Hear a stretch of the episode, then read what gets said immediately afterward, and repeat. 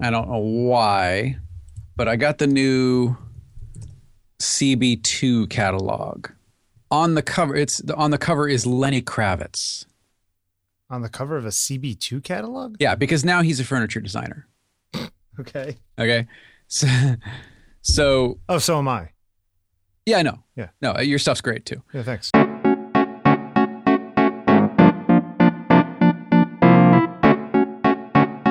Well, look. You wait. You know what? Start the show. Let's go. Okay. All right. We'll get into this right away. All right. It is Tuesday, October 6th. Hey, first show of October. Yes, first show of October. So we're getting close to the end of the year. We should do a big Christmas show. Right? I feel like we're in Love Actually or something like that.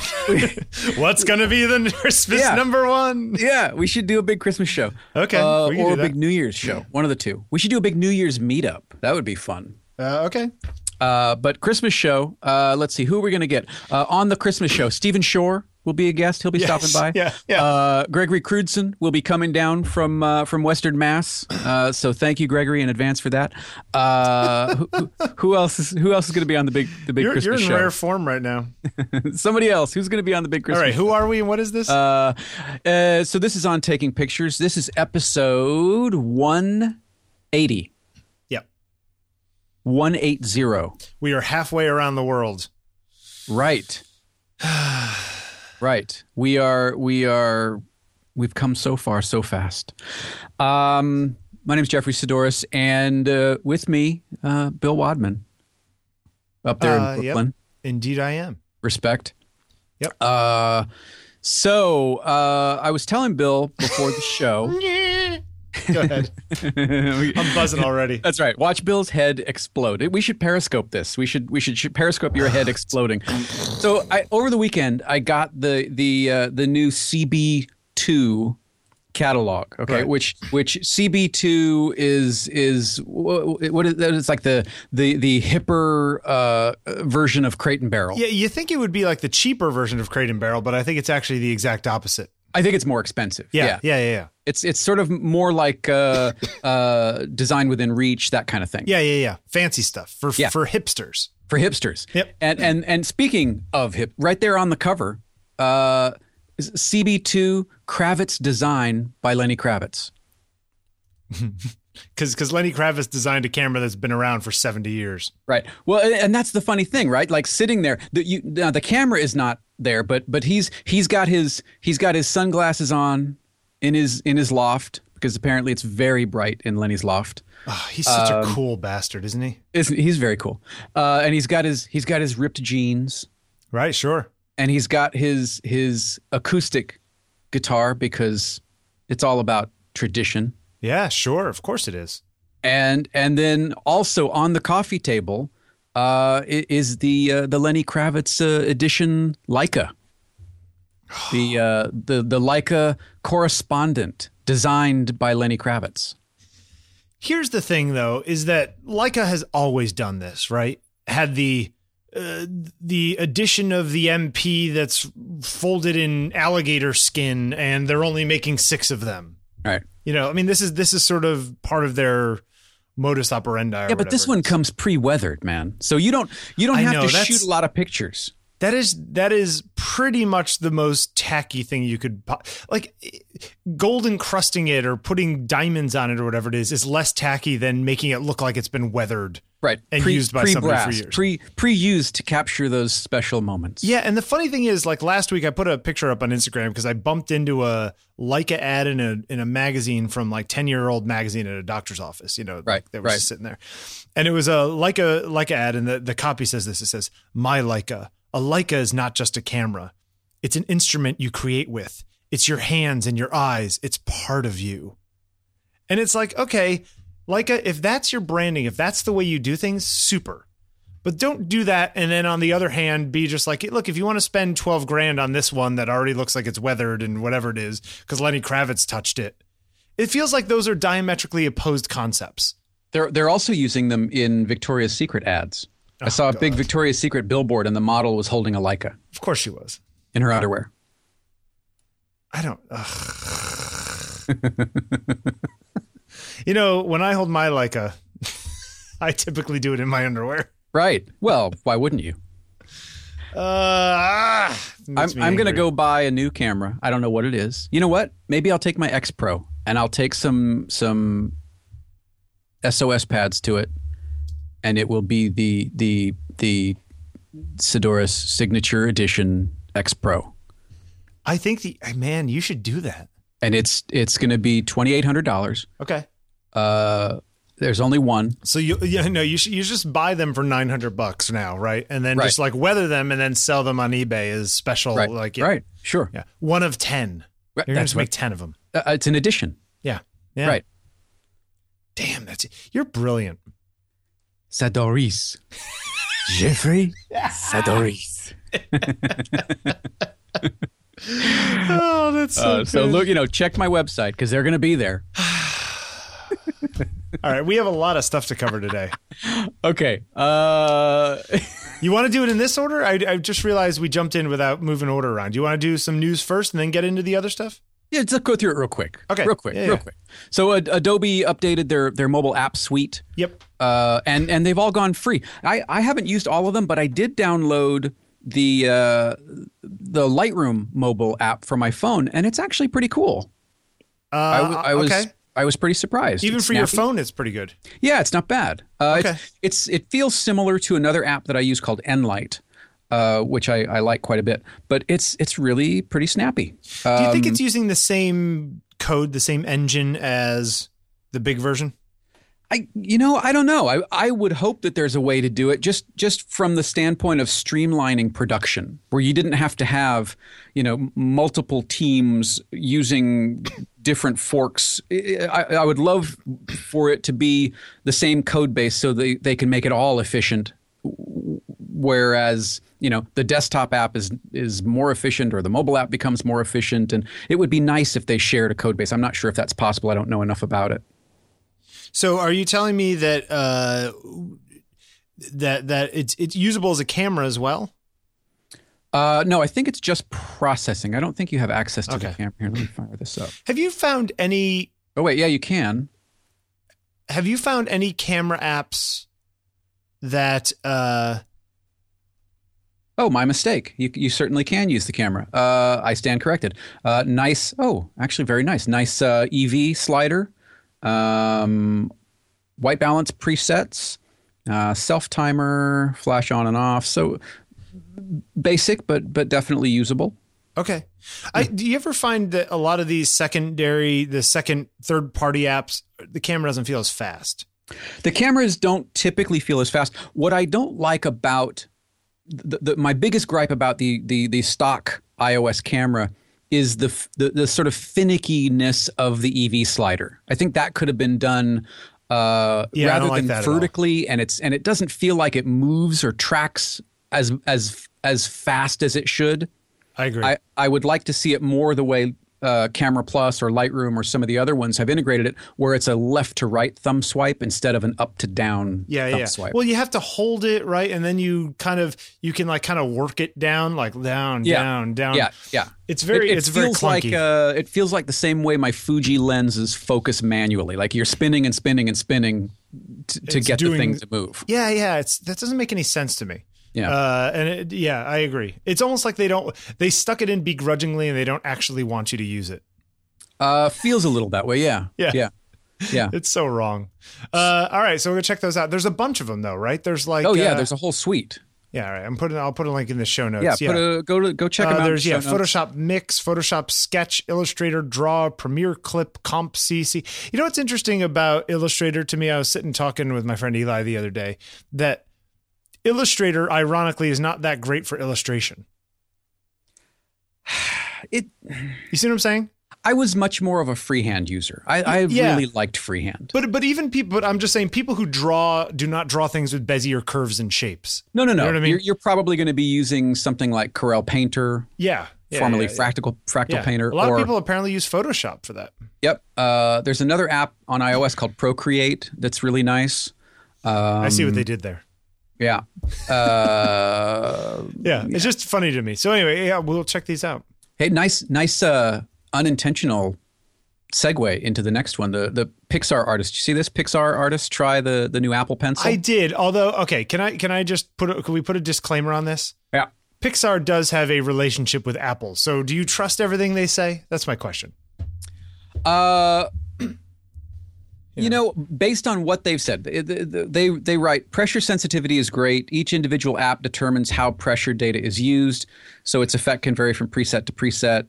Shading to the side of the pencil was pretty awesome. You can rest your hand anywhere, and it totally ignores it and just reads the pencil. It's pretty amazing. Okay, so that's fine. Yeah. My big gripe, and I haven't used one of these. I don't know anybody personally who has yet, but my big gripe is in the promo video, people are moving very slowly. Right. Yeah, exactly. Like, what happens when you're like, right, you know, right. Yeah. You know, I've been drawing since I was a kid, and that's not the way I draw, at least. I don't draw very slowly. I tend to kind of, you know, do gestural motions and kind of work things in that way. I don't, they're not slow, methodical strokes. Right. Yeah. So I'm curious to see how fast, and maybe it can. Maybe the refresh rate is just fine. But I'm a little skeptical because none of the stylus devices that I've used so far and the accompanying software have been able to really keep up.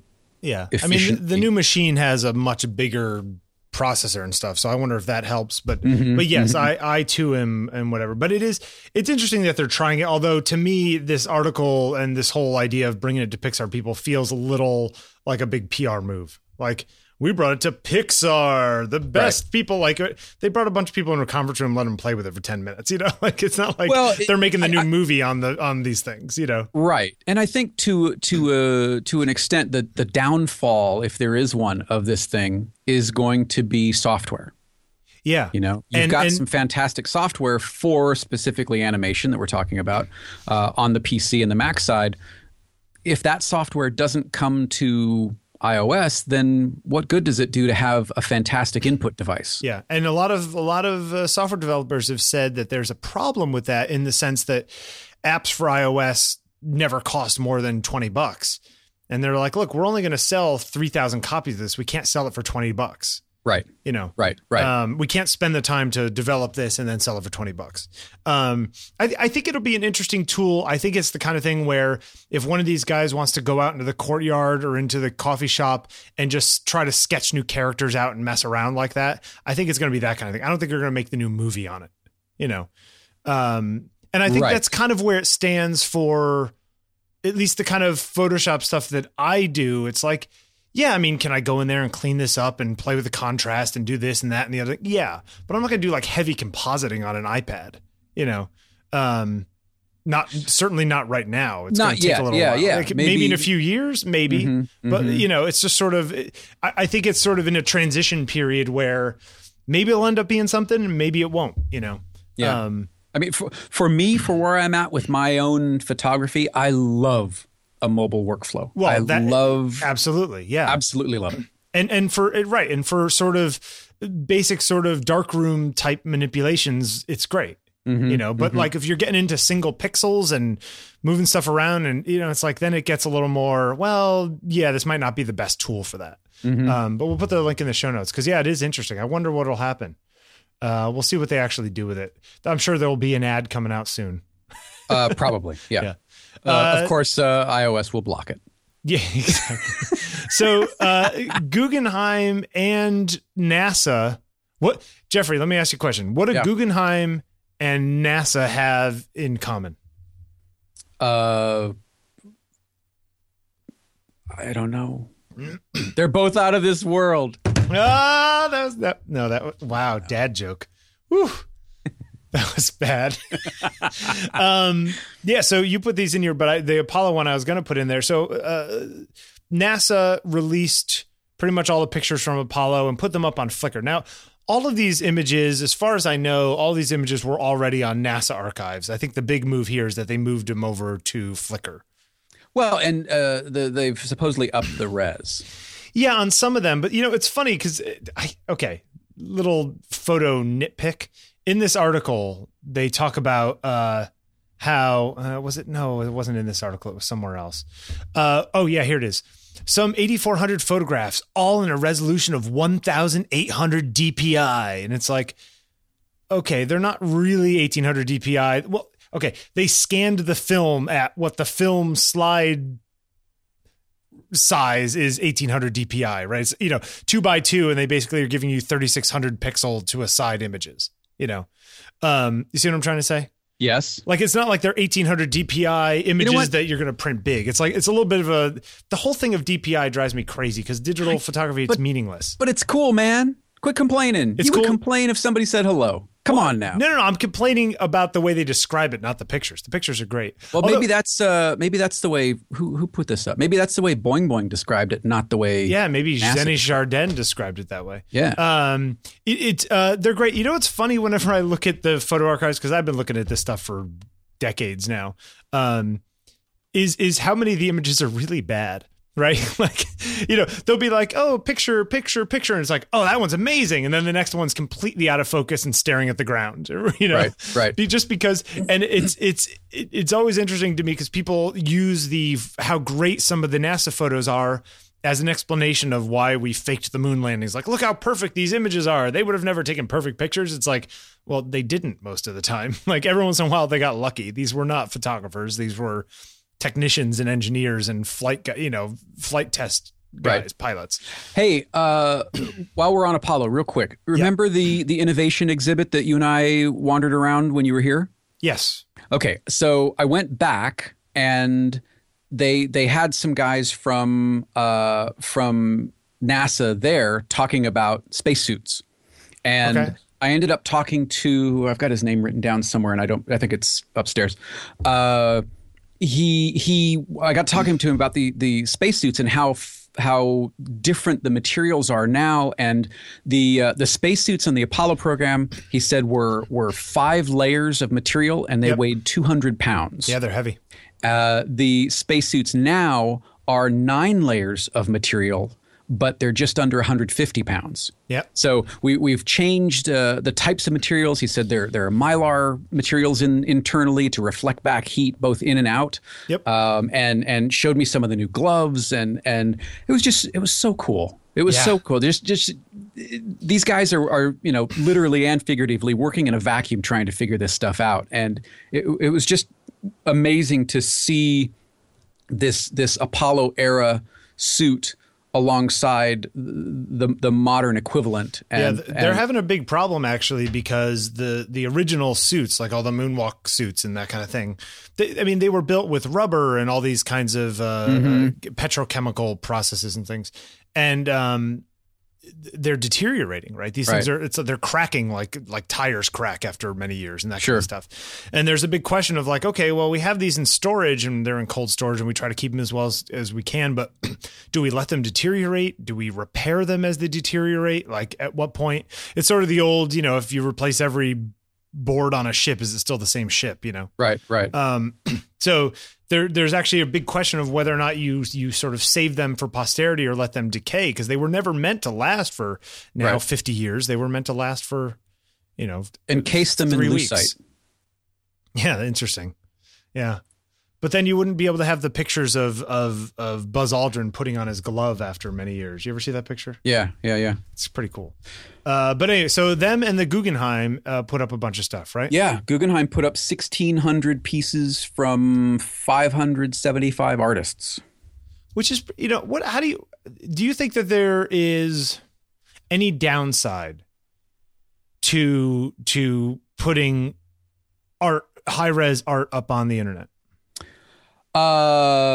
Depends on who you want to say a downside, who is the downside for it. If it's for places like art.com or retailers that are selling 8x10, 11x14 prints, maybe there's a little bit that'll cut into their market because you can just, in theory, download that and print it. Right. But in terms of making these works available for the public, I think that is fantastic.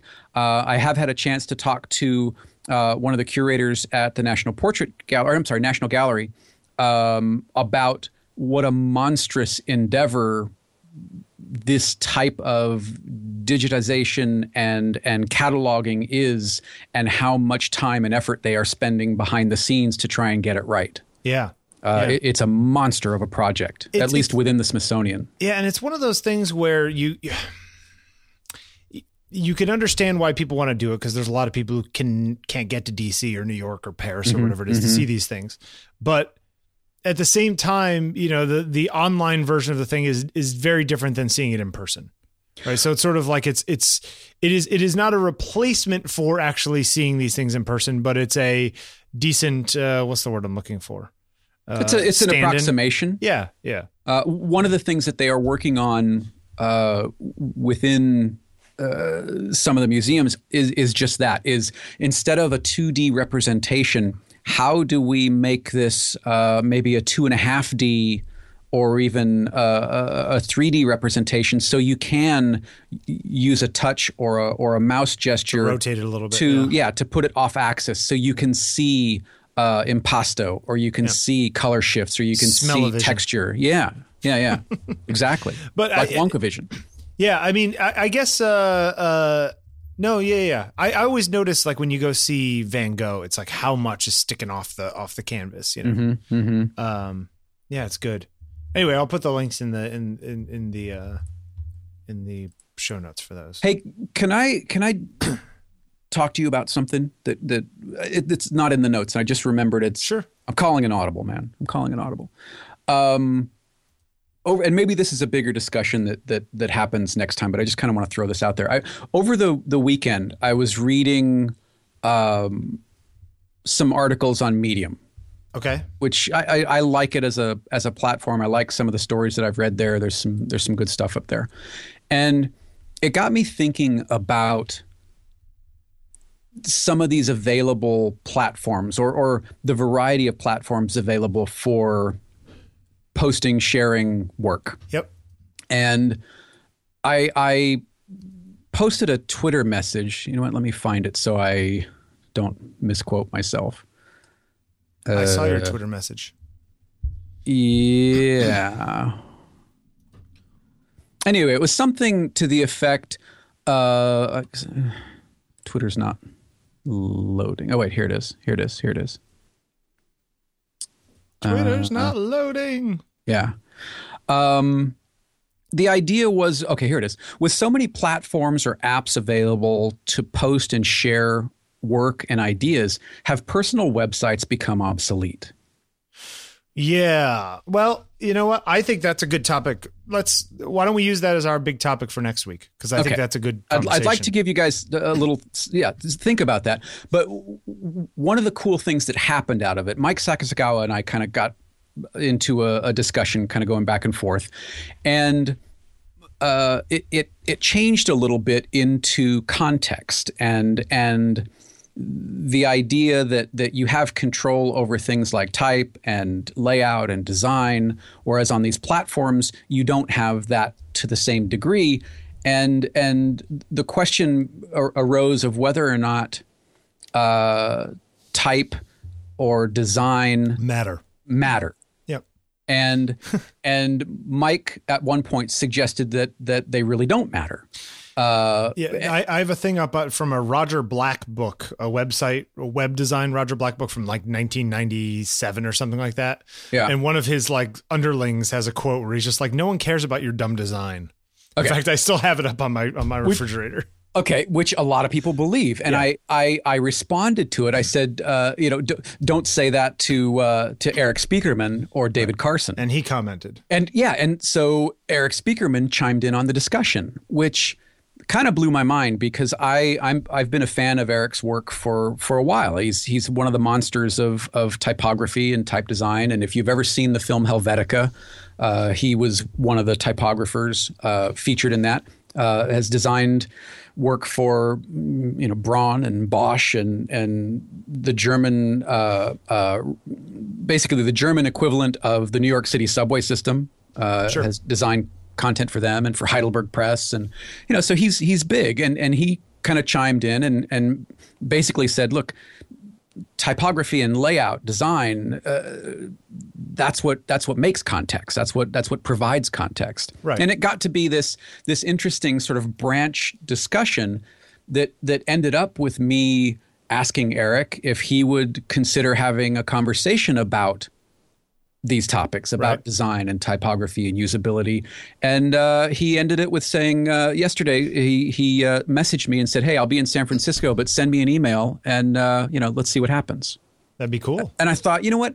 That's the thing, right? That's the thing with social media that I dig. It's not the clicks and the likes and the who's doing what and the following the people with the most likes and all that kind of stuff. It's flat, right? Well, it can be, you know, and you know, some of the people that I follow, I've messaged and I've you know, reached out to or just commented on their work and some comment back, and in a few cases, those comments have evolved into dialogues and are evolving into potential conversations, and right.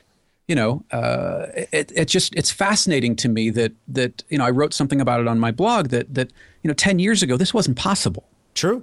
10 years ago I couldn't even reach out to people like this, and now I think it's very similar to the same way that you could say there's democratization of.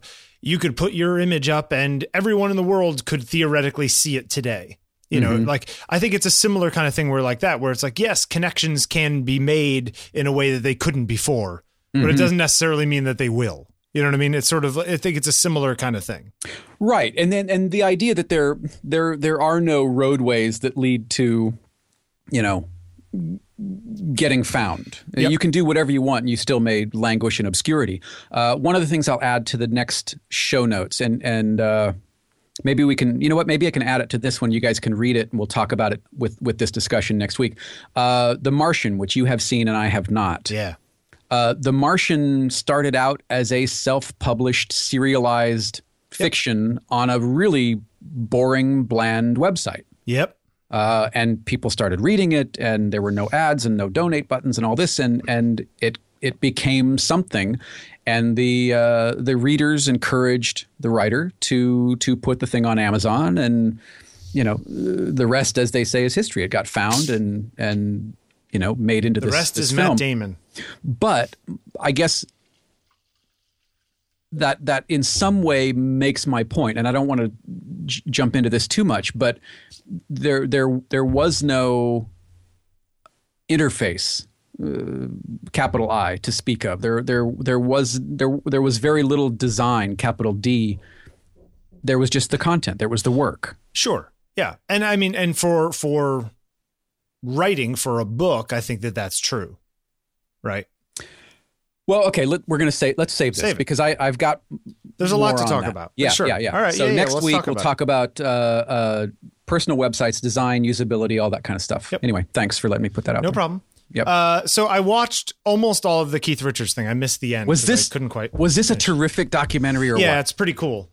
Craig went to the premiere a couple weeks ago and was like in the room with Keith and all these other people, Bruce Willis and stuff. It's a real, and okay. And if you have not, I'll add this too. If you haven't listened to it, Marc Maron interviews Keith on the latest WTF. Okay. The best part about that is before Maron starts the interview where he's talking, he's like, I'm in NPR offices. Do you love that? Somebody runs out and somebody's like, Keith Richards is smoking in the studio. It's just like, what are you going to tell him to stop? Yeah. And Maron's like, of course he is. Yeah. Yeah.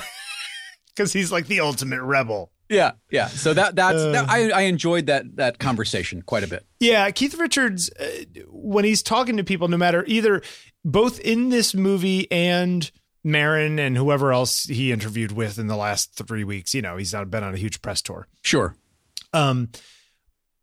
He seems like he's been doing this for so long that he probably doesn't even really know who he's talking to at any point in time. Like, you know what I'm saying? Like he's just sort of like, I don't know, man, you know, I'm floating through and doing my thing. And yeah. What did Maron say was in the green room? Basically, there was a flat of the little single serve, like airplane bottles of vodka. And what was it? Orange soda or something? Yeah. And he's drinking, he's mixing them. Yeah. And he asked him, Maron asks him, what are you drinking? And he's like, nuclear waste. Yeah, toxic waste or something. Yeah.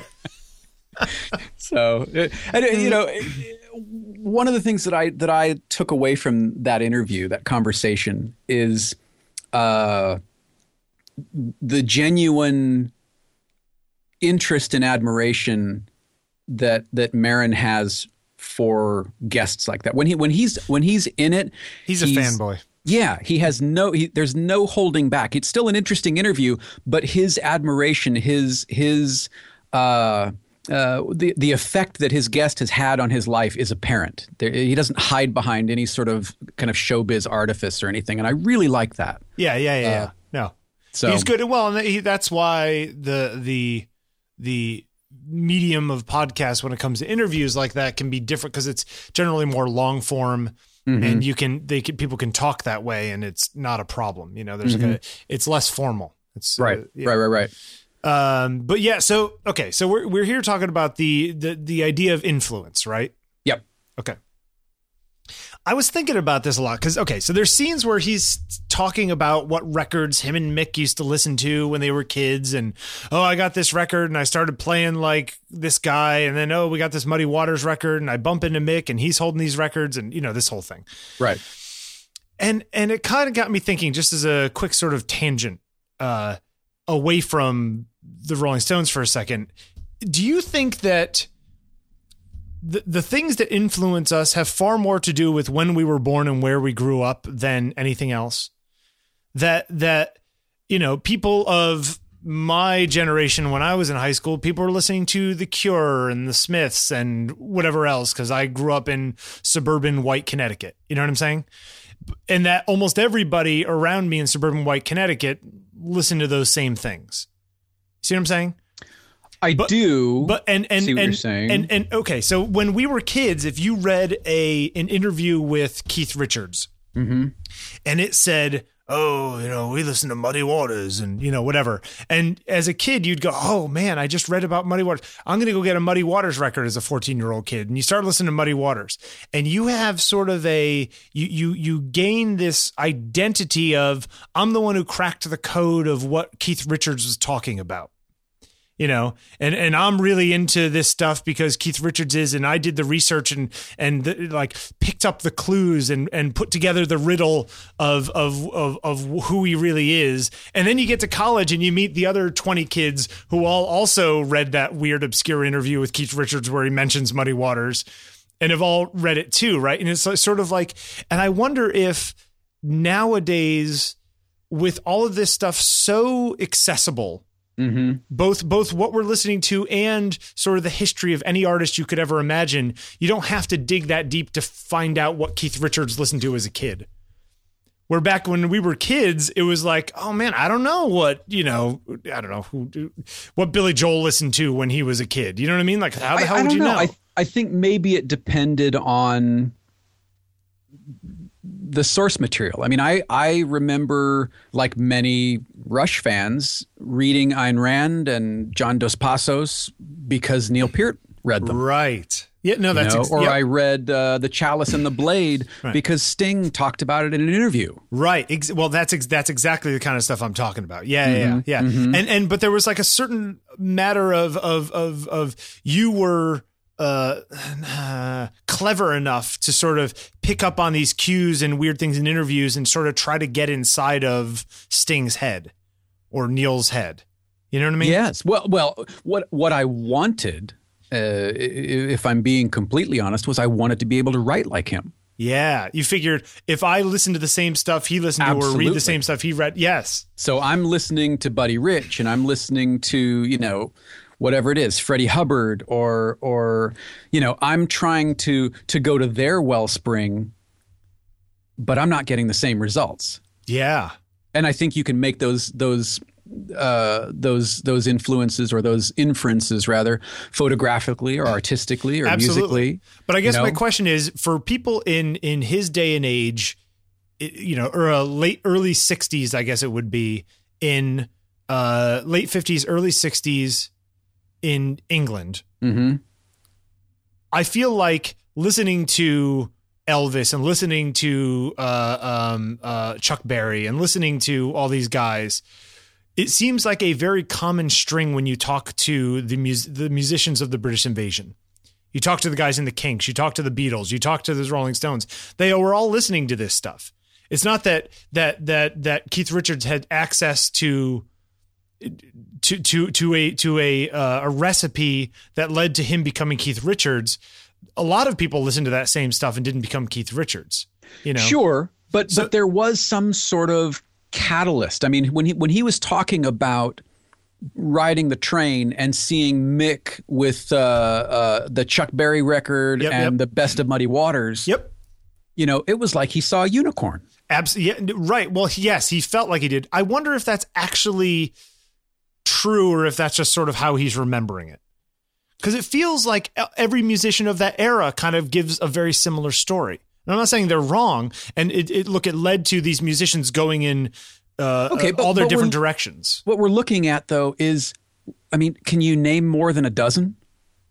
I mean, every musician. Yeah, maybe. But maybe it's because we're looking at it through history. But then, you know, they didn't know, you know, Keith didn't know Billy Joel. Keith didn't know Ray Davies, to my knowledge. You know, maybe they did. I don't know. But so, you know, in this interview where Keith says, you know, I thought I was the only guy in the southeast of England that knew anything about this stuff. Right. But so he's like out there. Same with when you watch the Rush documentary. You know, Getty and Alex, they think they're the only ones listening to this stuff. Right. But I think that there was more common experience. People just didn't have a way to communicate with each other is what I'm saying. Oh, okay. I find that fascinating. That's fair. The idea that all these people thought they were, that all these people thought they were having this special, very individual moment with these particular artists when there were probably dozens or hundreds or thousands of kids having the exact same experience, thinking they're the only ones having the experience with these artists. Yeah. I just find that fascinating, you know, in a way that I don't know that happens nowadays because everyone's talking on Twitter all the time about whatever they're listening to, you know? Well, I think it's different. It's at once less personal and more personal. Yeah, it's fascinating. You know. Anyway, I didn't mean to derail you. No. It's you're right. This idea of influence and letting what influences you communicate that to your friends and your peers is so much easier now. Yeah. You know, you know, not for nothing, just not to go in a little off my lawn thing, but it's interesting that nowadays when you can stream anything you want to hear, right? Does that make you less connected to specific things because there's so back in the day when you only had whatever was on the radio and then maybe the 50 records you owned that you could collect when you were a teenager. Mm-hmm. And those like physically meant something to you because they were the ones that you had to listen to. Now that you can listen to anything you want, do you think there's as much of a connection to individual things? I think there can be, sure. Okay, that's what I was just wondering. I don't know. I don't know enough kids who listen. Where was I? I was in a bar, and there was a trombone track playing, and I asked my phone, "What is this? Yeah. You know, what's playing right now?" Which is still blows my mind. Wait, that Beirut. Over the ambient noise. No, it was Trombone Shorty. Trombone Shorty. Okay. Trombone Shorty. Backland, I think, is the name of the record. Bought it on the spot. Went, this is fantastic. Right. Trombone Shorty. Right. So I think you still can have very personal reactions to what do we want to call it? I don't want to call it things because that seems too nondescript. Art. Objects. No. Content? Content. Yeah, okay, sure. Yeah, whatever the word is, yes. Yeah, I think you can. Stuff.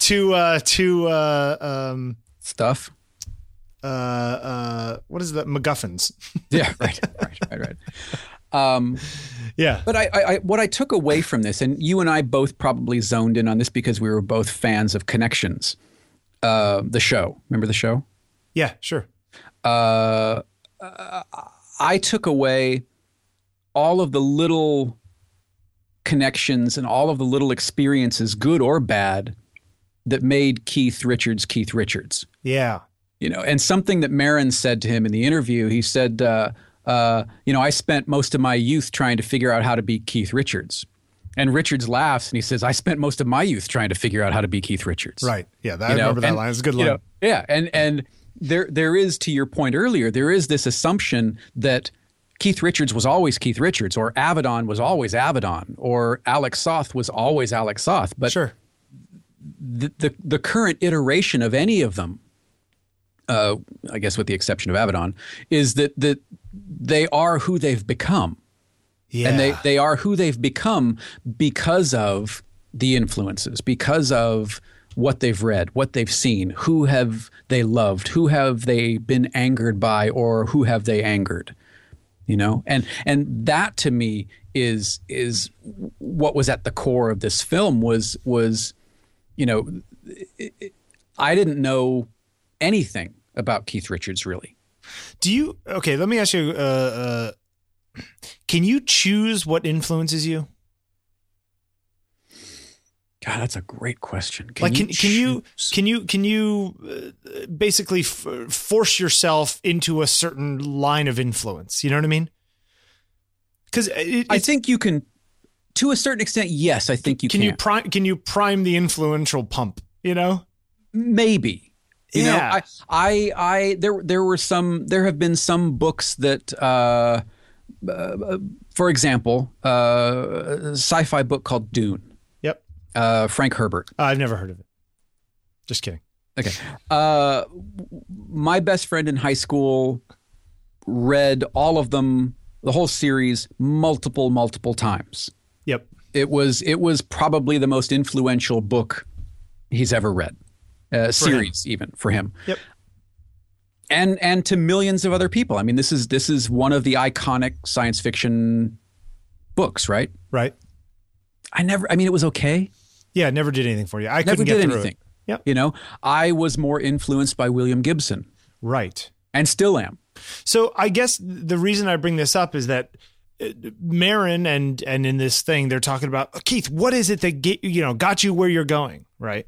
And it's interesting from an intellectual, just curiosity point of view. But there seems to be an element of what ingredients did you use to make you? Because I want to use those ingredients to make me. Right. And I don't know that that's even possible. It seems possible. It feels like folly. Because not only are you growing up in a completely different age, in a different place, at a different time. Yeah. But so you first of all, you only have a third of the ingredients, if that many. And you're a different person. Sure. And I feel like there's so many, look at you. You were trying to read the Neil Peart favorite books because those are the ones that influenced him, but that didn't turn you into Neil Peart. No. And looking back, it almost feels kind of silly and childish to even think that if I just do the same thing they did, I will become them in some way, but that's what we try to do. Sure. And I find it interesting. Visually, we do it musically. How many kids with a Strat think they're going to be Eddie Van Halen? Sure. Or Stanley Jordan. Right. And I have older photographic friends who assisted for Ernst Haas and Avedon and whatever it is. You know what I mean? And it's like they had experiences I will never have because those guys are gone. Right. And it's like I can look at those guys' pictures, but I can't have the same sort of photographic upbringing as them. Right. And it's right. So it's interesting to me. You've got a different creative pedigree. Yes. In that way. Right. Yes. And I wonder if asking those questions really even gets you anywhere other than just an interesting, that's interesting. You listen to Muddy Waters. I think it does get you someplace. I think it opens you to answers. Okay, maybe Muddy Waters doesn't do it for you, but maybe because you listened to Muddy Waters, that got you to Howlin' Wolf or Buddy Guy, and Buddy Guy's the one that does it for you. And there was a particular, show that Buddy Guy did in 1972 in Chicago that made you want to pick up a guitar. Yeah. You would never have gotten there had you not first gotten through Muddy Waters. Yeah, it's true. And that's the way I tend to look at influence and inspiration. My first week at Berkeley, when I was up there, my first week in music school, I had a piano lesson with this really badass piano player.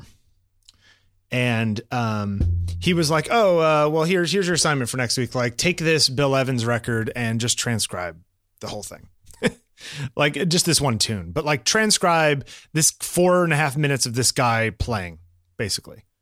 And this is, like, at the time, way over my ability head, you know.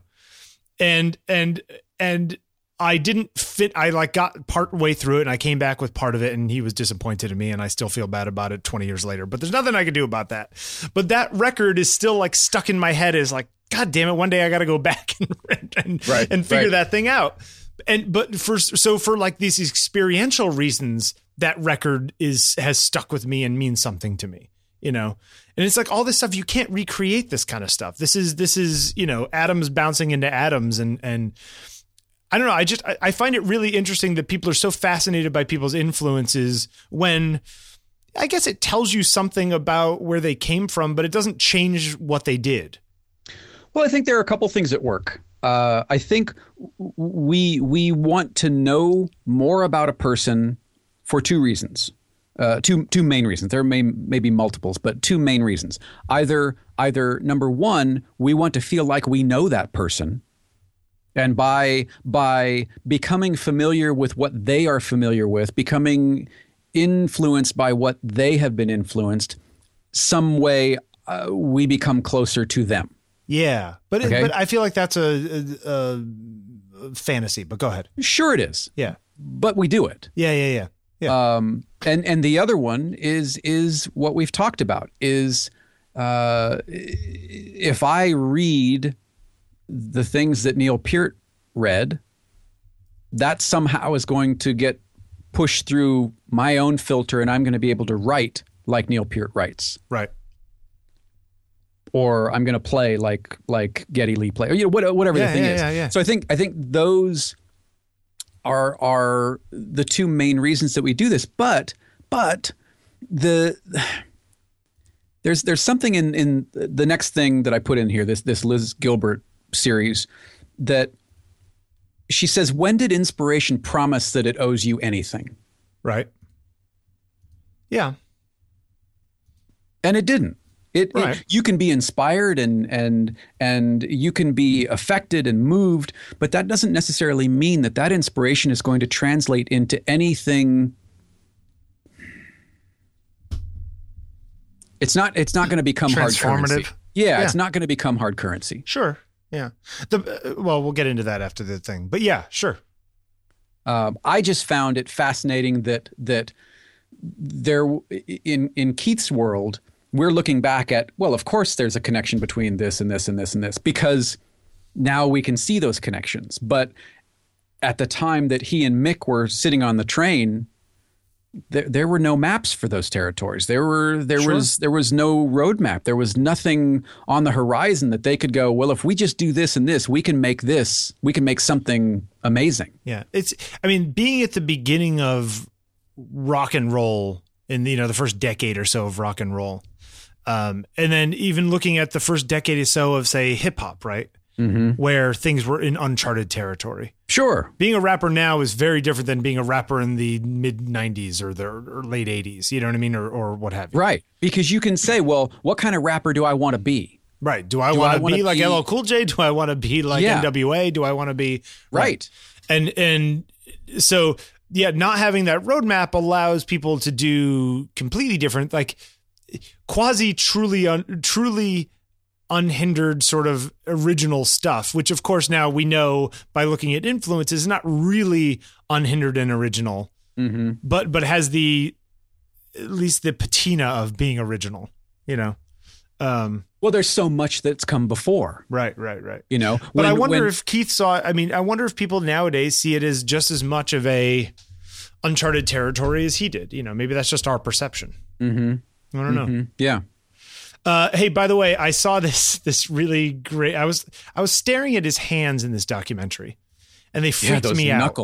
Especially those first knuckles on each of his fingers. Yep, and it freaked me out a little. Not freaked me out, but it just makes me uncomfortable. I'm like, ugh, you know. In the same way that people get kind of weirded out by clowns. Yes, that's exactly what it does. Yeah, I get you. And so I found this really great. blog of a rheumatologist mm-hmm. named Ronan Cavanaugh.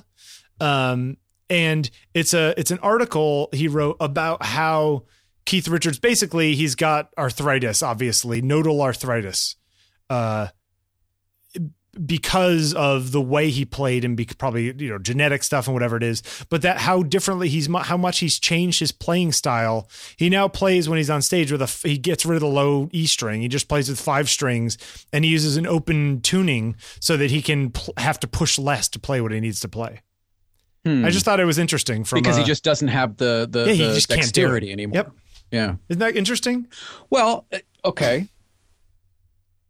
He's like finding ways to do it. And look, in my own experience, even with photography, it's like, even though I go to the gym almost every day and I lift weights and I do this stuff, I still have a bad disc in my back. And like when I'm shooting and I'm like down on my haunches or picking stuff up or moving stuff around or climbing up on top of stuff and jumping down and whatever, even by the end of a 2 or 3 hour shoot, I'm in pain. Right. And could you imagine somebody like this who's been playing for 50 years on stage, on tour, doing all those drugs or whatever it is?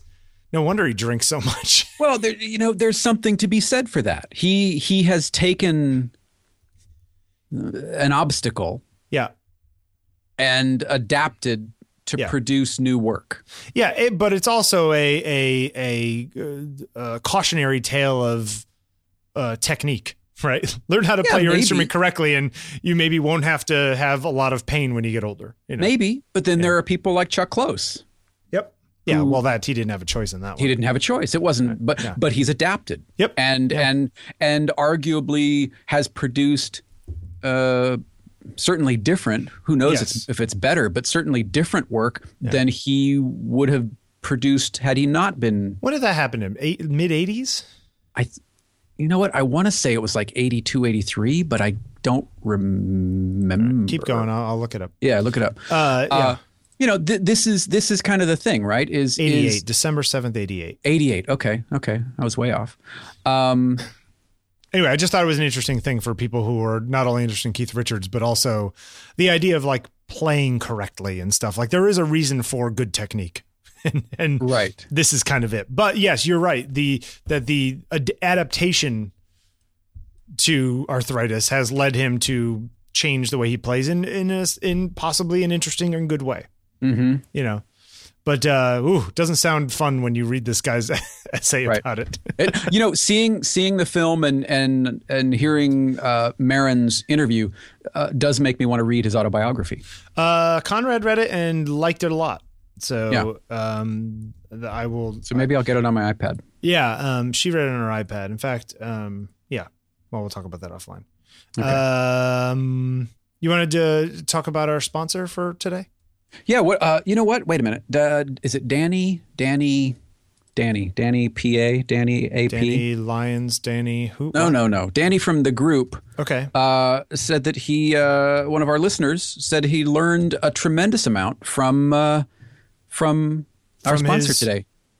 From Linda.com. And I wanted to work on a song, but I was listening to, to Operation Mindcrime. Okay. Yeah. That's good. So I was, OperationLinda.com. I was thinking about something there, but it's not enough people would know the song. Really, Mindcrime? Yeah, Queensryche. Yeah, sure. It's a great record. Forgot about that record. Oh, saw that live. When I was talking about this whole inspiration thing with Conrad before she left this morning, and we were talking about it, and I was like, yeah. And, when we had records, and she's like, yeah, cause we didn't get this stuff for free like kids nowadays. And I was like, I did. Yeah, you did. Yeah. I did. Because you're a special snowflake. Yeah. Linda.com. You want to sing a song, or are you ready to go? I'll think about it. Okay. I'll think about it. This episode is brought to you by the great people at Linda.com. The online learning platform with over 3,000 on-demand video courses to help you strengthen your business, technology, and creative skills. For a free 10-day trial, visit Lynda.com. That's LYNDA.com/OTP.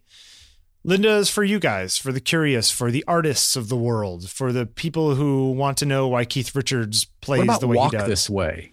Like, learn this way. Yeah, you can do that. Wait, is it the original, or are you doing like the Run DMC version? The Run DMC version. Yeah, with Steven Tyler, because he can scream. Yeah. That was their big comeback, right? Post drugs. So. Yeah. Getting sober, sure. Yeah. So look, if you want to learn, if you want to get sober and learn stuff, lynda.com is for you. That's for you. Just kidding. But if you want to learn negotiating tactics, you want to build a website, you want to boost your Photoshop skills, you want to learn who the hell Muddy Waters was. I bet you lynda.com has something about Muddy Waters. Feed your curious mind. What? Looking. All right. Go to lynda.com and feed your curious mind. They have such great stuff on photography. I cannot talk Music about theory. The Burt Monroy stuff better, more than I already. That guy just blows me away. I don't even know how the hell he does it.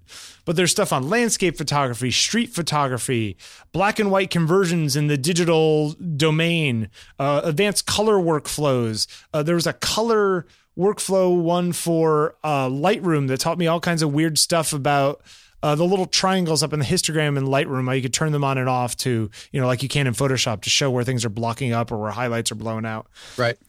Super useful stuff that I hadn't really thought of much in Lightroom specifically. So you guys got to check this out. Lynda.com membership. You can watch and learn from top experts who are passionate about teaching. These are not people on YouTube in their mother's basement teaching. Yeah. Today, we're going to talk about the dodge and burn tool. Hey, and then, hey, Mom, I'm not hungry. Like those guys? Yeah, those guys. You could stream thousands of video courses on demand and learn on your own schedules. You don't have to worry about going to a class. I don't like macaroni and cheese. Yeah, you know what? Tuesday night, I want to watch Magnum PI. I don't want to go to school. Look, you can learn on your own schedule. You could be up at 3 in the morning or wake up at 3 in the morning like Jeffrey. You can learn at your own pace. Courses are structured so you can watch them from start to finish or consume them in small bite-sized pieces. Yep. And of course, you can browse each course transcript to follow along or search for an answer and skip straight to that point in the video, which is crazy cool. Take notes as you go and refer to them later along with where you are. You can download tutorials and watch them on the go on your iOS or Android device. It's fantastic. And you can create and save playlists of what you want to watch. You can and send them to friends or colleagues, that kind of stuff. So you can customize a learning path. It's great. Lynda.com membership will give you unlimited access to training on hundreds of topics, all for one flat rate. Whether you're looking to become an industry expert, you're passionate about your hobby, or you just want to learn something new, I want you to visit lynda.com, lynda.com/OTP. Sign up for your free 10-day trial. We thank Lynda very much for their support of On Taking Pictures. You know what I like? There's a mix on their course instructors. Yes, you've got some of the big folks. You've got the Simons, you've got the McClellans, you've got the Monroys, right. But you've got a lot of other people that are passionate and talented in their field, but maybe you haven't heard of. Sure. They don't have the reach, but no less talented, no less compelling. That's I think one of the big strengths of lynda.com. Yeah, absolutely. Yeah. But they're all really good, right? They're not. Yeah. Yeah. Yeah. Yeah. I completely agree. Look up if you're a street photographer, look up there's a fellow that I have been following for a while, Richard Cochi Hernandez. He's an Emmy Award winner. He's a professor. He's a multimedia journalist. He was one of the first people that I started following who really embraced the iPhone and mobile photography. He worked with Dai Sugano to really kind of establish multimedia journalism, to really kind of highlight multimedia journalism. And I can't say enough good things about him. He's got a course on there on street photography. It's not very long, but terrific insights. So check him out. There you go. Yeah. All right. So where do you want to go? France. I'm going in 2 weeks. So I'll let you know how it is. I don't really want to go to France. Okay, then go to France. This might be another thing for next week or something else. I've been listening to this podcast series by a woman named Elizabeth Gilbert, who was on Little House on the Prairie. No, that's Melissa Gilbert. Probably her most famous, or what she's most known for, is writing Eat, Pray, Love. Right. But she's doing this series. She's written a new book called Big Magic that's really kind of all about almost demystifying creativity.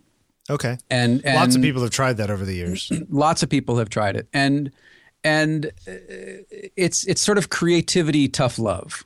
Okay. You know, one of the things that she said in this particular lesson, Strong Magic, is you might be entitled to be creative, but you're not entitled to make a living. Well, actually, that wasn't her. That was me. No, wait, that is her. And then when did inspiration promise that it owes you anything? And I thought it would be interesting because we are inundated with the follow your dream, follow your passion. And I myself have been, you know, from the time that I was very little, do what you love and the money will come. Well, I'm trying to do what I love. Yeah. And the money's not coming. So right. But here I guess the flip side of this is that there's not really any alternative. It's sort of like, you know, there are plenty of alternatives. Well, I no alternative in the sense that if what you want to do is, I don't know, paint, right? Or be a screenwriter. You really love being the idea of being a screenwriter. The only thing you can do is just keep at it and keep writing screenplays. You know what I mean? Agreed. But you don't have to put yourself in the position of being able to or not being able to support yourself because of it. Oh, yeah. I guess you can choose to. Yes. You can write at night. You can photograph on the weekends. Sure. You can draw in the afternoons or, you know, whatever it is. Yeah. And, you know, for a long time, I was under the impression that, you know, I'm creative and I'm not the dumbest person in the room and I have some sort of skill. So therefore, I should be able to, I'm entitled to make a living from that. And that's completely erroneous. It's likely that you would be able to make a living from that. I don't even know that it's likely with the industries where they are. But my point is what Elizabeth is talking about in this series is letting go of the idea of where this ends up and focus on where it takes you. Focus on doing the actual behind the scenes work. Sure. You know, you do it because you love it, not because you're going to sell the screenplay. No, absolutely. But at the same time, the idea of having some modicum of success in what you're doing is an innate human thing, right? It's absolutely. Like you could put your head down. We'll take Crutzen as a non-photographic example for a second.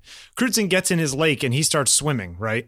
Yes. You know, he puts his head down. He just swims, you know, pops his head up to grab water, air, you know, keeps swimming, swims for 5 minutes, stops for a second, looks up and turns around and he's still 10 feet away from shore. He's going to be frustrated. That's just a natural thing. Mm-hmm. You know what I'm saying? Like, I think that a lot of the frustration that people have is it's a natural annoyance of putting in effort and not getting a lot out of it. I don't think it's an intellectual, the world owes me. I think it's more of a temper tantrum. The world owes me. See what I'm saying?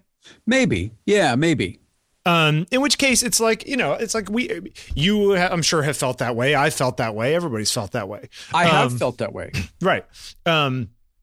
So while I agree with you and I will listen to Elizabeth Gilbert, I would listen to this episode in particular, number 12.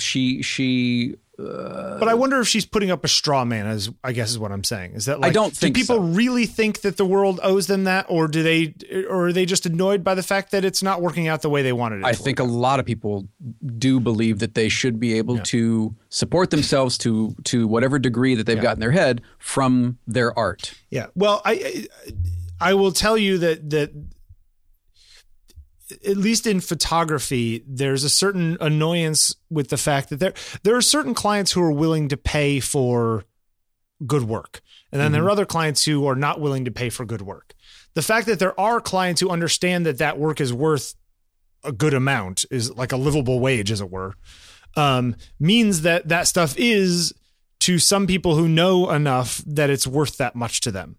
The annoyance comes in when I think people come in and say, oh, well, that thing that you pay that I'm supposed to pay 10X for, I really only think it's worth 1X, and that you just feel devalued. Right. And it's not really a, I mean, there are market dynamics, but there's also a lot of,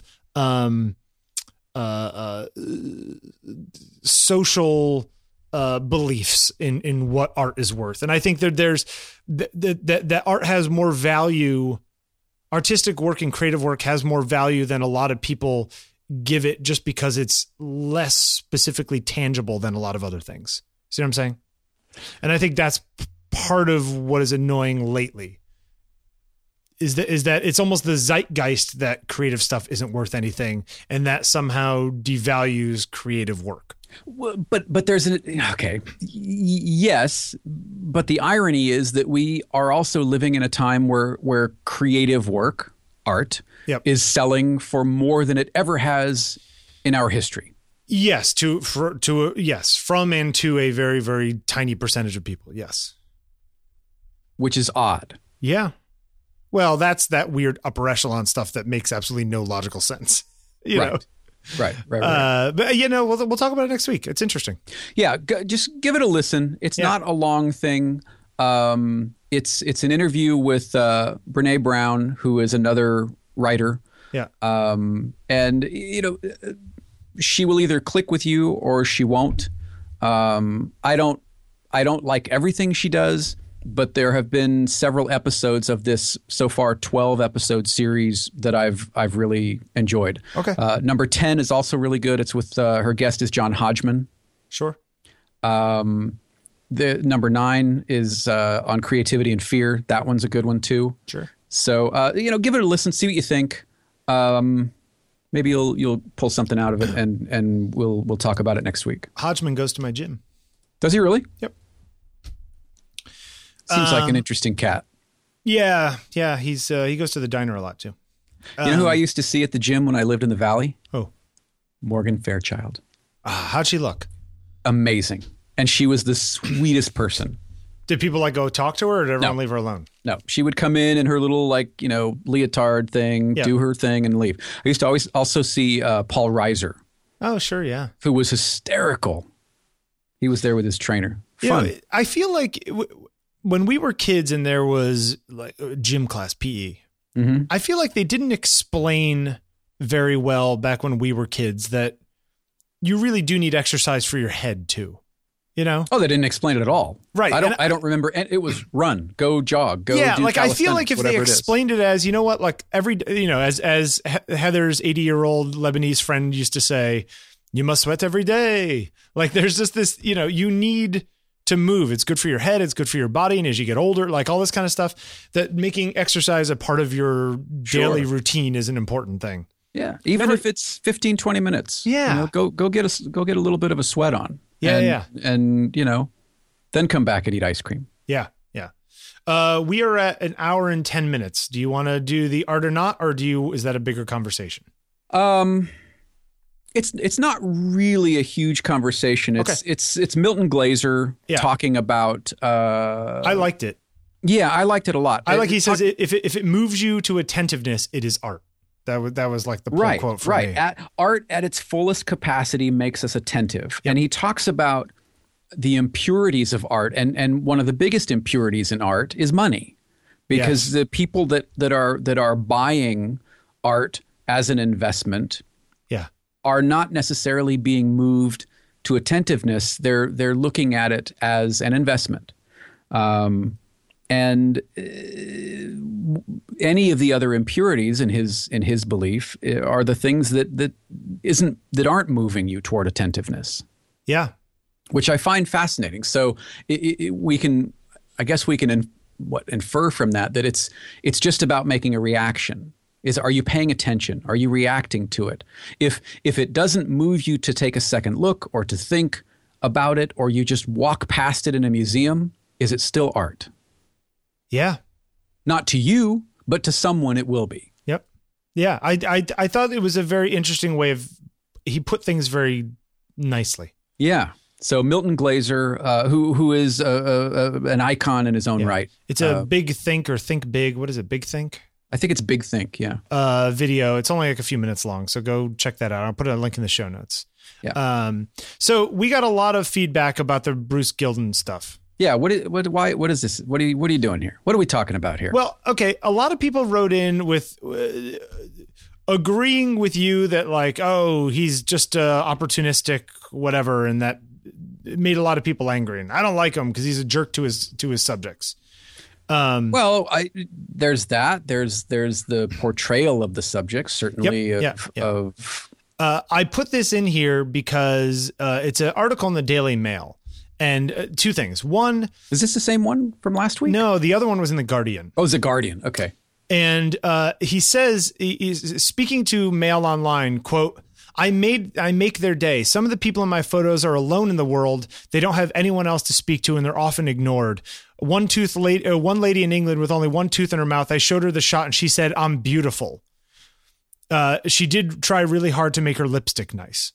So I'm wondering if two things. One, I wonder if some of the quotes that we read last week are dismissive of a lot of the things that he says, and maybe we're biased.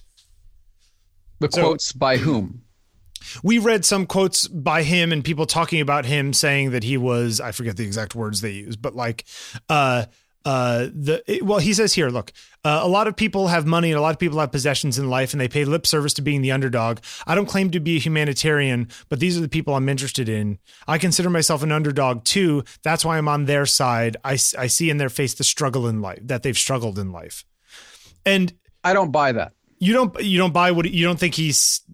I don't buy it. Honest, what he's saying. I mean, if you look at some of the video of the way he shoots, he's seeing people walk towards him. He's in their face for an instant and gone. Yeah. You're telling me in that instant you're identifying with their struggle in life, and you're highlighting their plight, and you're blah, blah, blah, blah. All I'm saying is that I think it is a slippery slope to judge an artist on the kind of person you think they are, because a lot of the artists we really love were complete jackasses. I'm not judging him on a kind of person. I don't care what kind of person he is. I don't like his art. I don't like his work. Okay, no, that's fine. I don't like this body of work. Right. I should clarify that, because as I pointed out last week, you like some of the older stuff. I like some of the older work. Yeah. This body of work, I think, is to my eye intentionally cruel. Yeah, I don't disagree. It seems intentionally cruel to me too, but like, you know, one person's eye, another person's eye. I guess I'm just saying that I don't think it's as monolithic as we made it out to be last week. That there are other people who would very much disagree with us. Nobody that wrote in. Yeah, if that's any indication. Yeah, so, I was just some of these quotes were a little bit like actually say what he was saying, and were a little more interesting to me than the ones we read last week. So that's the only reason I put it. Yeah, I still don't like the work. Okay, I mean, fair enough. he could be the nicest guy in the world. I have no you just know makes you angry horse in the race. Yeah, I just don't. I don't like the work, body of work. I mean, I don't particularly like it from an aesthetic level either. I just, I don't know that his motives are definitely unpure. You know, everyone has mixed motives to do any kind of art. Sure. And I don't know. I felt like we were being a little overly judgmental last week is all I'm saying. Again, I'm not judging the man. I'm judging the work, and I get to decide whether it's art to me. I get to decide whether I enjoy it, whether it's meaningful to me. Yes, but you can't assume that what he was doing is mean. You could say, oh, it looks like it's mean to me, or it feels mean to me, but it doesn't necessarily mean that he was trying to be mean. Fair enough, and I'll go back and listen, and if I said that, I apologize. All I'm making a judgment call is, it feels to me when I look at these, it feels intentionally cruel. Yep. I agree, but I don't know that that was his intention. And if it wasn't his intention, but it ended up feeling cruel, is it still wrong? If he wasn't trying to be cruel, if he was trying to actually highlight these people in a way that he thought was, you know, meaningful, and to you it seems cruel, okay. You see what I'm saying? I do see what you're saying. Is he in the wrong? I will ask you if that's the case. Okay. Yep. I will ask you to go look at Jim Mortram's Small Town Inertia series. Yep. I've seen them. Yep. And if that's this, if they're proceeding from the same place, if they're starting in the same place, yes, they're achieving two vastly different results. Yeah, I know. But isn't that what art's all about? Yes, but you're making there's an assumption there that the plight to show them as sensitive and blah, blah, whatever that is. Yeah. That just doesn't feel like you could start there and get here. Okay. To me. And again, this is just to me. Yeah. If somebody else digs it, I'm sure somebody digs it. Yeah. And that's why I was reading this and I was like, yeah, I agree. I don't like it either. And maybe he was doing that, but I got to go by what the guy says, I can't, I don't think he's lying about his intentions. Cause I would much prefer to look at Mortram's work or Alec Soth's work. Yep. Is it Soth or Soth? I think it's Soth. Okay. So he's got a new book that just came out. It's a box set with 3 mini reprints of his previous books. I haven't seen the whole thing. I've seen just a couple pictures of it. Holger just got it and said it was amazing. I think he's the guy in the Genius of Photography where he's like, yeah, that print's too big, and they just roll it up and they just slice it in half with a razor. Nice. He's like, yeah, that one's not going to work. We got to destroy it. Somebody wrote in, let me get the name right, saying that here we go. Nick Rogovis. We know that guy, Nick Rogovis. Nicholas. Yeah. Wrote in and said, maybe the iPhone is sort of the, that back in the film days, there were small cameras like the Yashica T4 and the Rolly 35 and stuff that were very close to the quality of the best Canon things. Well, that's because it was, or the best bigger cameras, and that was because it was still using the same film, which was sort of the defining factor back in the day. The sort of the sensor of the day was the film. So that's what gave you that creamy bokeh. Yeah, exactly. Okay. Okay. God damn. Go back and see episode 176 or something, whatever it was. But one of the things he says is that maybe, or he alludes to, is maybe the iPhone is basically the Yashica T4 of the modern world. In what way? Well, that it's the small camera that is limited in functionality, but can do a lot of what you're trying to do. So if you're not the iPhone specifically, but like that our phones have become the, if you don't want to bring your big camera, whatever it is, these things are now getting good enough that they can be the little one that you carry in your carry-on in case your real stuff doesn't end up getting there, and you'll still get good results. Oh, I think that's absolutely true. Yeah. Yeah. And I think it's kind of interesting. I hadn't really thought about it quite that way, as sort of equating them with these little tiny 35 millimeter cameras from back in the day. And it got me thinking about the Yashica T4 specifically, because I used to date this girl 16 years ago named Megan, and she was going on a trip to Paris, and she wanted to get a camera, and we bought her a Yashica T4 for, at the time, I don't know, was like $129 or $150 or something like that. It was a lot of money, but not a lot of money, Right. And these things now go used for $450. Yeah. Because people can't get them anymore, and they loved them so much. And I just got a little Zeiss lens on them. Yeah, they were great. But it's just really funny that this thing that used to cost $100 is now going for 4 times the price, because you can't get them anymore. Right. But these were the cameras that, the pro would have on them for when they didn't want to pull out the big camera, or, just as the backup for when all hell broke loose and they still need to get the shot. Right. Do you ever have one of these things? I did not. One of the ones that I wanted back then, was the Konica Hexar. Okay. Let me see. Do you remember that one? Look up that, had this great little, just simple viewfinder, Konica Hexar. Yeah. Oh yeah. And again, that's almost a similar kind of camera. Yeah. Right. Yeah. It's just, by the way, did you see Voigtlander stop making cameras? I did. Are they good cameras? Like the what is it? The Bassa? Yeah. I mean, they were like, if you didn't want to buy a lot of people bought Voigtlanders, but their lenses, I think, were the same M mount as the Leica. So some people would buy Voigtlander glass to stick on their Leica body.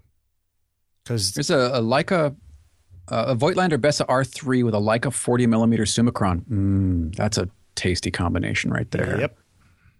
anyway, for $1,200. Just kind of crazy. Yashica T4, which was if you don't know that camera, go look it up. It's a weird little camera that was sort of here, I'll put the camera wiki page on it. And what was the one you were talking about? Konica Hexar. Konica Hexar. Yep. Hexar. I'll put that one in there too. Because these are just funky old cameras. That one's actually not that old. 93. The Konica is, they're $500. Yeah. How much were they back in the day? I don't know, 100 and a half. I know, right? This is what's so crazy about it. In fact, I wrote Megan and I was just like, "Hey, do you still have that T4? Because you could sell it for like $500 now." She's like, "I'm actually gonna go look." It's crazy. Yeah, it's nuts. Anyway, I just thought you'd get a kick out of that. All right, assignments. Oh my gosh. Okay. Stranger. I have to gush. Yeah, they did some amazing jobs. Seriously. Yeah. You guys, yeah. I am so thrilled.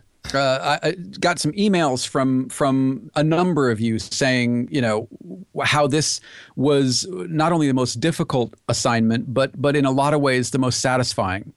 There is definitely something about approaching another human being and having a conversation and giving a little bit of yourself rather than just walking by, snapping sort of nondescript or even stealthily and then continuing to move on. Yeah. There is something fantastic that happens.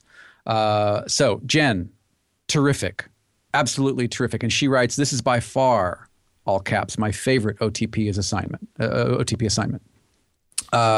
There were some great Tom Moore. Yeah, good stuff. Justice is like picking up chicks with his Justice. That's not the kind of friend that my grandfather meant, Justice. Thomas Moore took a great one in Atlanta. Look at that. Yeah, Tom from Michigan. Tom in Michigan. What else we got? Dr. ISO is rocking it. And yep. Benjamin B took like 6 different people's pictures. Yeah. Including one woman who actually looks like she's in Lord of the Rings. Yes. That woman's almost like freaky doll looking. Fernando, in Battambang, Cambodia, I met this man with his baby. He was a soldier during the long war against the Khmer Rouge. According to him, the tattoos made by a magic man saved his life. That's some cool stuff. Yep. That is... You guys, Robert Barron. This is good. Or is it Baroni? Robert? I'm sorry if I butcher your name. Robert Barron. Oh. Yeah, who likes that? Could that be it? Stanley Grasso, 100-year-old stranger. I met Stanley while he was hawking his book at an antique car show in Connecticut. I asked him where his family came from in Italy. Why are you asking me? I'm not Italian, I'm Sicilian. His autobiography tells the story of the Prohibition days in Connecticut and Stanley's memories of Lucky Luciano, Dutch Schultz, and other good fellas created by the Volstead Act. I bought a signed copy of the book on the lam. He was happy to have his photo taken. That is fantastic. Yep, this is exactly what we were looking to get. This is the thing, yep, right? It's great stuff. And you guys do. Here's the thing though, like once you start doing that and walking up to people, like it gets easier to do. You know what I mean? Yeah. Like, you know, then you could just walk up to people, start talking to them and say, "Hey, you mind if I take a quick portrait of you?" Yeah. A lot of times they'll say yes. And if they say no, don't take it personally because maybe they're just, you know, weird about, some people are just weird about getting their picture taken, period. You know, has nothing to do with you. Benjamin B. Look at this one here. Benjamin B. Stanley with his accordion. I went for a walk today with my first roll of film to use for quite a while, but took my digital camera in my pack for the stranger assignment and met Stan along the way. I asked if I could take his photograph while he played, and he stopped to ask about my camera and what film I was using. As it turns out, he's a photographer and used to photograph car races and then develop and print his own photos for articles. He gave me plenty of tips on developing my FP4, and I look forward to speaking with him again when I'm next in the city. I'm sure he could teach me a hell of a lot about film.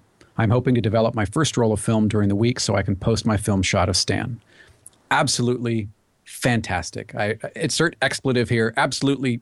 Yeah. Blanking fantastic. I love this. That guy looks old. Did you go to high school with him? He was a couple of years below me. Shut up. All right, dated my sister. All right, so Stranger was great. What's next? What do you think about Stairs? I like Stairs. I mean, you've already taken one, so you got to do it again. Okay, I'll go take Stairs again. Stairs, going up, going down, you know. How about people on stairs? Things on stairs. Makeshift stairs. Just stairs. Yeah. You can add to those things. Yeah, ways to heaven. You know what I'm saying? What? Yeah. Stairs is good. I like No, stairway. Although if you do want to see an amazing version of Stairway to Heaven, go look at the Kennedy Center Honors for Led Zeppelin, Hart, Anna Nancy Wilson with Jason Bonham on drums. Amazing. Yes, they did a very good job. I will put a link to that in the show notes because you're right, it is good. However, I'm also going to put in Stanley Jordan's version of Stairway to Heaven, which is amazing too. Way to Heaven. There's got to be a video version. You still there? Yeah, here he is. I am. Okay, so photographer, you want me to do this while you do that? Yeah, go ahead. No, I got it. I found it. Oh, you did? Okay. Yep. Check this shit out. This is good stuff. All right. Paste it in. I put it in the actual show notes, but I'll put it in, you can watch it later.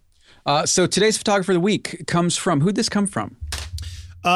Who did this come from? That's a good question. Daisuke Yokota. Yeah. Somebody sent it in. Might be Yokota. Daisuke Yokota. Yep. Really, really interesting work. Yeah. And they sent it in because this guy he's fine with making things looking technically bad. Yeah, allowing the imperfections to remain. Yes. Yeah. Yeah. Some of it looks like if you guys have ever heard of TTV, have you ever heard of that? Through the Viewfinder. It was Holger. Put it up on the group. Okay. Thanks, Holger. Hey, how's it going, by the way, at Stiedel? I'd love to hear what's going on with you. Yeah. So you're seeing hair, dust, lens aberrations. Some of these looked heavily solarized, and it all works. It's interesting. If you saw one of these, you might not dig them, but I think as a body of work, they start to become very interesting. Would you say that's true? Yes, and I think that some of them are even more successful than others. There's one that I'm trying to find in here that I loved. If I can find it, it was like these weird, is it back in the backyard section? It's like these weird bodies that all go white. You know what I'm talking about? Where is it? I'll find it. Some color work, indication. They're very color. Odd. Yeah. They're definitely playing back to sort of surrealist stuff too. From back in the day. There's some surrealism. Some of them appear like photograms. If you guys have ever done photograms, and if you haven't, I recommend them, especially if you've got kids. They're fun to do with kids. Yeah, you can buy the pre-done paper. Mm-hmm. So you can just sort of get the paper and stick them out in the sun and develop them. It's kind of interesting. Look in, is it Fossil, Bill? Yeah, that's what I'm trying to find. Could be. I think it's Fossil. That's okay, yeah. Right, where the paper is wrinkled and then photographed again. Oh no! Oh, those are weird too. No, I'll find it. But go ahead. Anyway, really, really cool work. Something different. Definitely different. This guy haven't seen a lot of. A bit out there, and in some ways, kind of using old techniques to very good use. Right, he's putting it to good use, like in the sense that. It's old technique, but it doesn't necessarily feel like it's just old. You know, it's there's something else to it that I can't quite put my finger on. It's, I hate to even admit this, but when you put this the camera the T4, I wasn't familiar with the T4, and I looked it up, and one of the things that came up was a video with Terry Richardson, a conversation with Terry Richardson, who I'm not really a fan of his work. But he made an interesting observation. He would show up to professional shoots, model shoots, magazine shoots with a couple of these kind of point and shoot T4s. Yep. No lights, no nothing. And at first people, he said people laughed at him, people kind of dismissed him and dismissed the work. But the more he did it and the more work he produced, the more it became almost a new aesthetic in certain areas of fashion. Yes. Yeah. And yeah. I feel like this work is similar in the sense that if you saw a few of these, you might cast them off as mistakes or amateurish. But when you see the body of work, excuse me, when you see a larger body of work that feels very similar throughout, it tends to make you react differently to the work. Yeah, yeah. Is that fair? Yeah. I wonder if he some of these feel like they feel very much like one-offs. I wonder if he if they take one picture of a certain thing and then just move on, you know, and you get what you get. Mm-hmm. Because it doesn't feel like there's a lot of, oh, we're going to do that one. Oh, that one's too dark. Let's bracket and do one up and one down a couple stops just so, you know, it doesn't feel like any of that happens. Mm-hmm. It's sort of just like, oh, let's see what we get. Okay, we got that. Moving on. Next. Interesting. I love this one. Check out that one. Yeah, and I sent a link to one that I liked there. Oh, yeah. Yeah, yeah, yeah. Yeah, this is great stuff. So spend some time exploring a little bit of this. Yeah, his site, and I got an interview here with him, and then another thing from CPH magazine, where it's an article about him with some great stuff. Nice. It's just very odd. So thank you very much for sending that one in, Holger. That's just odd. Anyway, good stuff. You got anything else? No. Hey, I just got an email. Okay. From my friend at the National Gallery. You don't have any friends. What are you talking about? What did they say? Person I bought coffee for one time at the National Gallery. Yeah. No. New show. Check that out. The Serial Impulse at Gemini. Yeah, I'm reading. It's weird. Okay. Yeah. Anyway, so this is there right now. I'm going to go see this. She just sent this to me like 2 minutes ago, and it looks really cool. Anyway, what else? What else you got? Anything? Podcast at ontakingpictures.com. Yep. Tom in Michigan called us twice this week, so thank you, Tom. Keep him coming. He's got nothing else to do, apparently. I thought he works, that Tom in Michigan. Apparently not during the day. Yeah. And he's a night owl, that Tom. 347-687-9411. If you want to be like Tom in Michigan, we love getting these other people call in too, but we just like talking to Tom. Yep. So call in and leave us a voicemail. And we are on Instagram and Twitter at Bill Wadman, at Jeffrey Sidoris, ERYSADDORIS. Anything else? That was an action-packed show. What do you got? I asked on the group, and if you guys wouldn't mind, find the post on the group, or you can email me or both of us. What are your three favorite assignments that we've done so far? We've done a lot, and I just kind of want to get a sense of. I think Stranger might win some awards. I think Stranger definitely might win something. But let us know what your three favorite assignments, not your three favorite photographs that you've done, but the three assignments that have maybe challenged you the most or that you've learned the most. World. Yeah. Send those podcast at On Taking Pictures, or you can message me on Twitter if you want. I think it's good. Yeah. You good? Yeah. We'll see you next week. All right. Thanks for listening, everyone. We'll see you next week. Going on and on the way we are for so long. To any fool, it's plain to see something's wrong.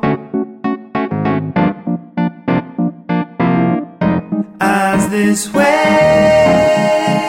say what you want to say, though I know your words will lay me out, so I can hear.